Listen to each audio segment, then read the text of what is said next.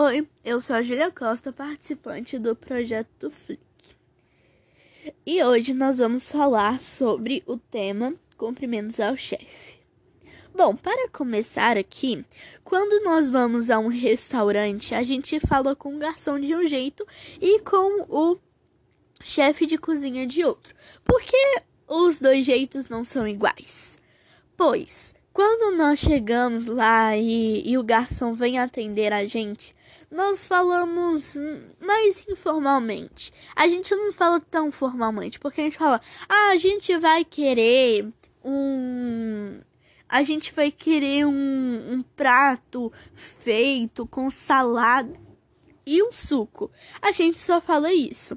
Já com o chefe de cozinha, a gente tem mais. É, ele, ele é uma autoridade pra gente. Então ele fica. Então ele fica sendo uma pessoa hum, mais de uma classe maior do que a gente, digamos assim.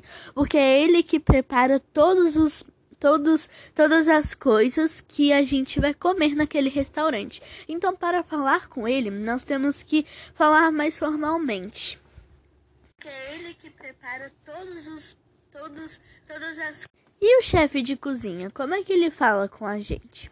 Então, para o chefe de cozinha, como ele é uma autoridade, ele também tem um jeito de falar com, com os clientes. O chefe de cozinha não vai falar formalmente, informalmente com todo mundo. Ele vai falar formalmente, ele vai agradecer, conversar de um jeito normal, igual como todos conversam com ele. Assim, todos vão conversar formalmente, um conversando formalmente com o outro.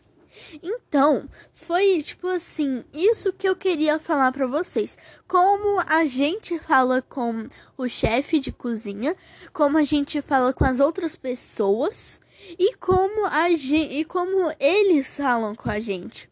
De que forma a gente deve falar? Foi isso, beijinhos!